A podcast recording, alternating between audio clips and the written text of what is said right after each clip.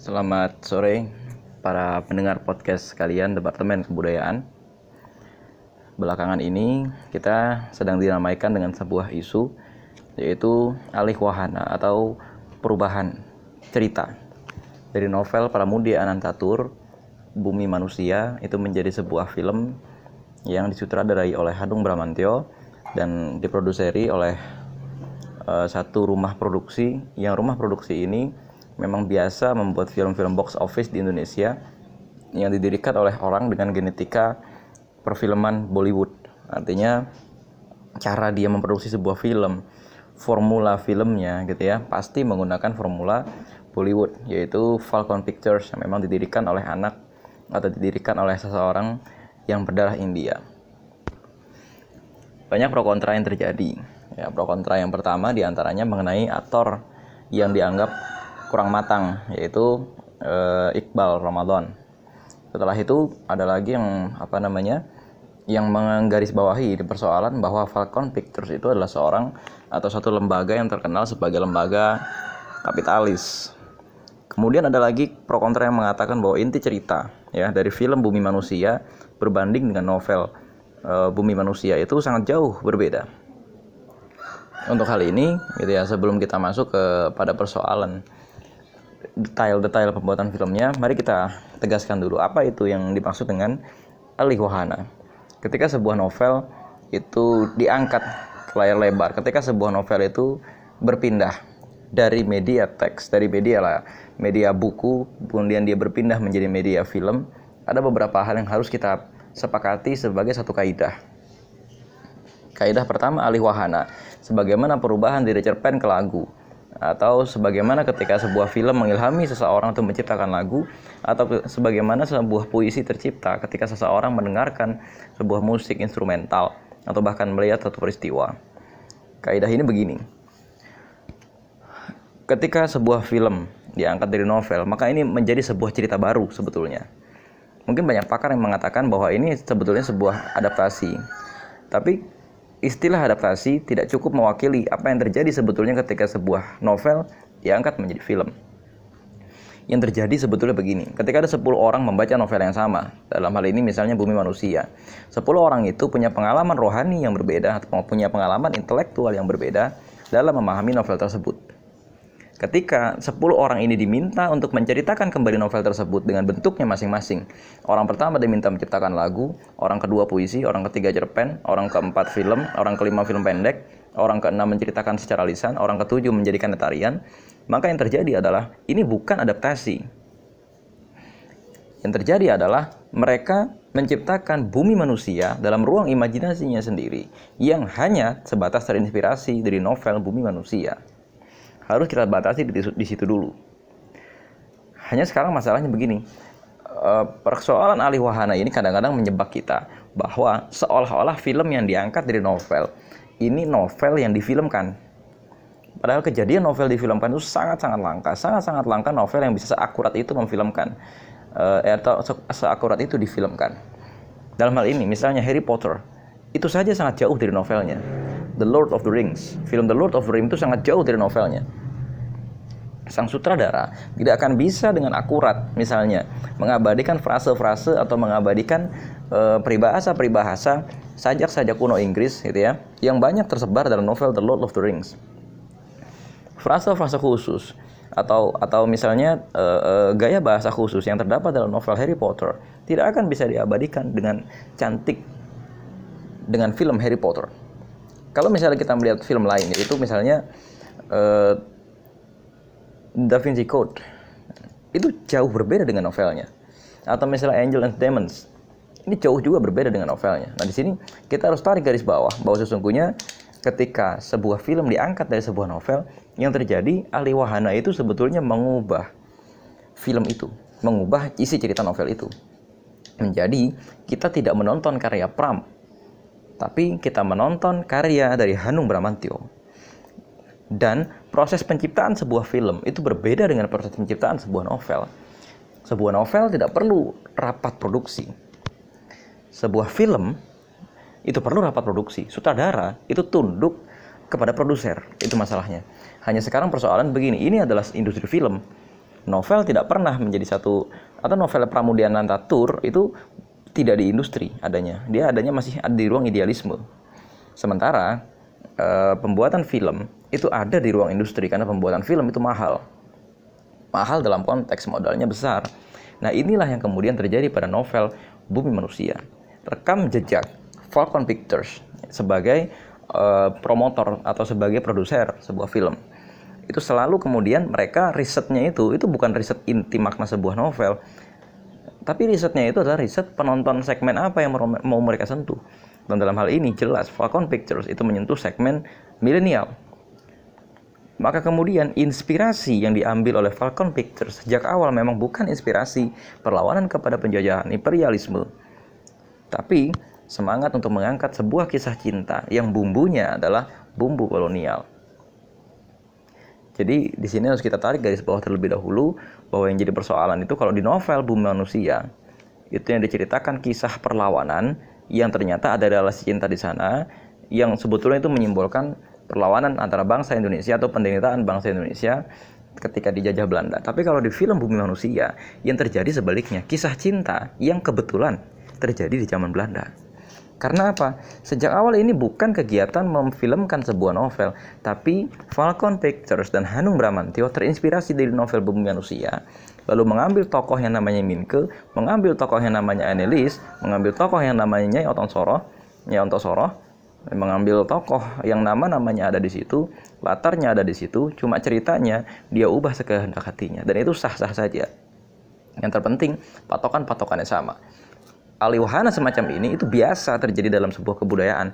Hanya yang menjadi persoalan adalah sekarang ada promosi besar-besaran bahwa seolah-olah film ini masih dikaitkan dengan bumi manusianya Pram.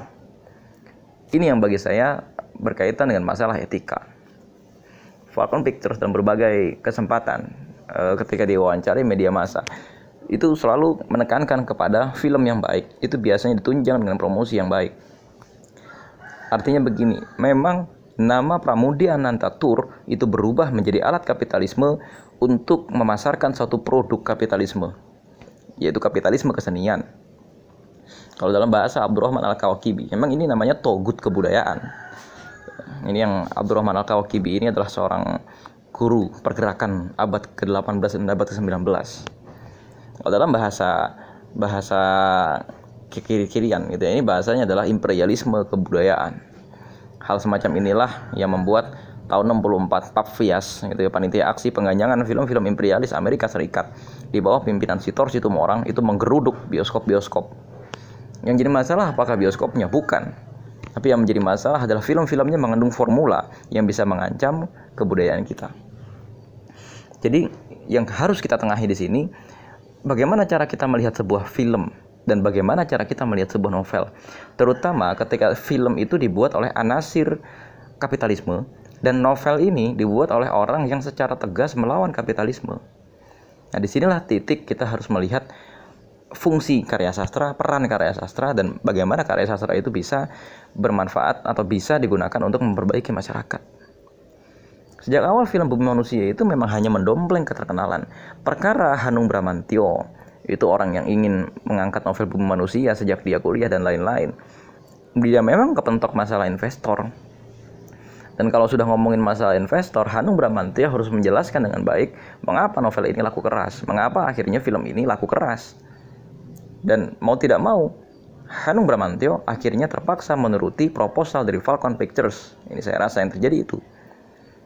Sehingga dia harus mengambil sosok yang memang mungkin ada yang lebih pantas daripada Iqbal untuk memerankan tokoh utama. Atau mungkin ada angle yang lain, misalnya angle yang lainnya itu kita ambil misalnya dari novel Bumi Manusia, bagaimana jika kita ambil pembantu-pembantu yang ada di sana atau novel Bumi Manusia itu kita ambil dari sudut pandangnya Yonton Soroh misalnya. Atau novel Bumi Manusia itu kita ambil dari sudut pandang analis atau novel bumi manusia itu kita ambil dari sudut pandang misalnya orang yang tidak terkenal di novel itu tapi berpengaruh kepada jalannya cerita. Latarnya sama itu sah-sah saja. Tapi alasan Hanung Bramantio dan Falcon Pictures mengangkat dari sudut pandang kisah cinta itu murni ini permasalahan pasar. Jadi yang kemudian kita harus jeli juga melihat. Inilah yang dinamakan memperkosa sebuah karya sastra. Itu kita nanti eh, apa namanya masuk ke masalah mengapa industri film sekarang itu menjadi tantangan, menjadi ancaman bagi adaptasi sebuah novel. Mengapa industri film itu kadang-kadang malah menjadi ancaman bagi adaptasi sebuah novel ke layar lebar. Nah, selain ada persoalan ahli wahana dan alasan-alasan yang melatar belakangi itu, memang ada sejumlah etika ketika kita ingin mengangkat sebuah novel, kaidah gitu ya, kaidah yang tadi kita kedepankan di muka. Kaidah ini terutama begini, misalnya ini kita tahu novel ini adalah satu perwakilan, satu wujud nyata dari perlawanan kepada imperialisme dan kapitalisme. Tapi kalau kita mengangkat novel ini secara imperial atau mengangkat novel ini secara kapitalis, maka di sinilah sebetulnya terjadi uh, semacam pemerkosaan kepada kebudayaan. Ini yang kemudian terjadi kepada sebagian besar produk-produk budaya di Indonesia, di mana produk budaya di Indonesia itu pesan-pesan utamanya itu tidak dijalankan, tapi hanya dijual sebagai produk kapitalisme dalam rangka visit Indonesia atau dalam rangka mengangkat PAD daerah. Jadi kerangka orang mengangkat satu produk budaya itu bukan untuk menjalankan nilai-nilainya, tapi kerangkanya untuk meningkatkan PAD. Nah, gejala semacam ini tampaknya tidak tidak hanya terjadi pada tataran pemerintahan atau tidak hanya terjadi pada tataran pencipta kebijakan-kebijakan pemerintahan, tapi juga terjadi pada industri film yang berdiri sendiri di luar pemerintahan. Nah, ini yang harus kita cermati. Hari ini budaya atau kebudayaan telah menjelma menjadi alat kapitalisme baru. Akhirnya kalau kita menonton produk-produk yang dikatakan sebagai produk budaya atau kita menikmati membeli produk-produk yang dikatakan sebagai produk budaya setempat yang kita cermati di sini, ya kita bukan membeli produk budaya sebetulnya kita membeli produk ekonomi kreatif yang tujuannya kita beli itu untuk mengangkat ekonomi setempat. Jadi apa pun itu, apa pun itu. Kalau ini sekarang ada kasus novel bumi manusia misalnya kan, kelak ke depan nanti akan ada misalnya begini kesenian reok yang kesenian reok itu dulunya itu diciptakan ketika raja itu terlalu dikendalikan oleh sang permaisuri sehingga pencipta kesenian reok itu menyimbolkan sang raja dengan harimau yang ditunggangi oleh seekor burung merak. Tapi lama-kelamaan ketika kesenian reok itu dimonetisasi, maknanya hilang dan hanya dipertahankan sebagai satu produk budaya. Kesenian wayang yang tadinya diciptakan untuk mengembangkan kebudayaan di Indonesia, untuk mengembangkan dakwah Islam di Indonesia. Bagaimana kita lihat sosok Punokawan yang merupakan memang itu uh, yang asli dari Indonesia karena cerita wayang sendiri adaptasi dari India. Tapi kemudian ternyata ketika masuk kepada industri, maka wayang itu sendiri malah berubah menjadi produk ekonomi kreatif. Orang sudah tidak mengetahui lagi apa makna, makna warna cat emas pada wayang, apa warna cat hitam artinya apa makna dari pelok slendro dan lain-lain. Inilah yang kemudian terjadi sebetulnya secara mikro maupun makro kepada novel bumi manusia dan apa yang terjadi kepada industri film kita. Film tidak menjadi alat untuk menyuluh, tidak menjadi alat untuk memberitahukan kepada kita apa itu sebenarnya kapitalisme atau bahkan mungkin memang karena yang memfilmkan adalah orang-orang kapitalis. Nama besar Pramudia Anantatur sekarang memang laku keras dijual sebagai produk budaya Indonesia dan begitu juga dengan nama komunis. Kalau kita lihat fenomenanya di mana-mana, buku kiri atau buku yang ada nama Pramudia Anantatur atau buku yang di sana ada nama Tan Malaka, DNA Edit Nyoto dan lain-lain. Dijual mahal sekali. Dijual mahal sekali. Ini adalah bentuk nyata sebetulnya dalam skala kecil kapitalisme dan ini terjadi kepada dunia film kita. Jadi saya rasa uh, untuk menyikapi film bumi manusia itu santai saja kita tidak usah menganggap seolah-olah film bumi manusia itu adalah film yang betul-betul mewakili novel Pramudia bukan? Novel bumi manusia itu sebatas adalah bentuk kekaguman orang setelah menonton atau setelah membaca novel bumi manusia dan kemudian dia menciptakan sebuah film yang terinspirasi dari novel bumi manusia. Bukan novel bumi manusia yang difilmkan. Itu dua hal yang sangat-sangat berbeda. Mari kita tegaskan di sini dulu jangan sampai kita sebagai umat Islam itu ini pesan terakhir gitu ya kita sebagai umat Islam juga harus punya relnya sendiri berkaitan dengan film Bumi Manusia ini dulu gerakan hijab yang ngaji atau kampus Al Azhar itu menjadi alat kapitalisme juga. Muslimah berhijab itu pernah menjadi produk kapitalisme. Kampus Al Azhar juga pernah menjadi produk sekaligus alat kapitalisme. Caranya bagaimana? Muslimah berhijab atau hijab atau kemudian istilah-istilah bahasa Arab seperti Allahu Akbar subhanallah syukron jazakallahu khairan atau akhi dan ukhti. Kemudian pada giliran yang nama besar kampus Al-Azhar pernah digunakan oleh kapitalisme untuk mengeruk keuntungan yang besar dari pembuatan novel-novel hijab dan sekarang juga digunakan oleh beberapa penulis. Yang mereka mengira telah menulis novel-novel Islami, mereka mengira telah membuat film-film Islami, padahal novel Islami atau film yang mereka buat tidak lebih dari novel atau film yang bergenre harem. Novel yang bergenre yang menjual kesedihan perempuan, atau menjual penindasan perempuan kepada ketidakberdayaan mereka untuk mengejar seorang ikhwan atau sebaliknya ketidakberdayaan seorang ikhwan untuk mengejar seorang akhwat lantaran ternyata di film-film itu atau di novel-novel itu agama justru menjadi alat untuk mengkelas-kelaskan atau mengkasta-kastakan manusia. Assalamualaikum warahmatullahi wabarakatuh.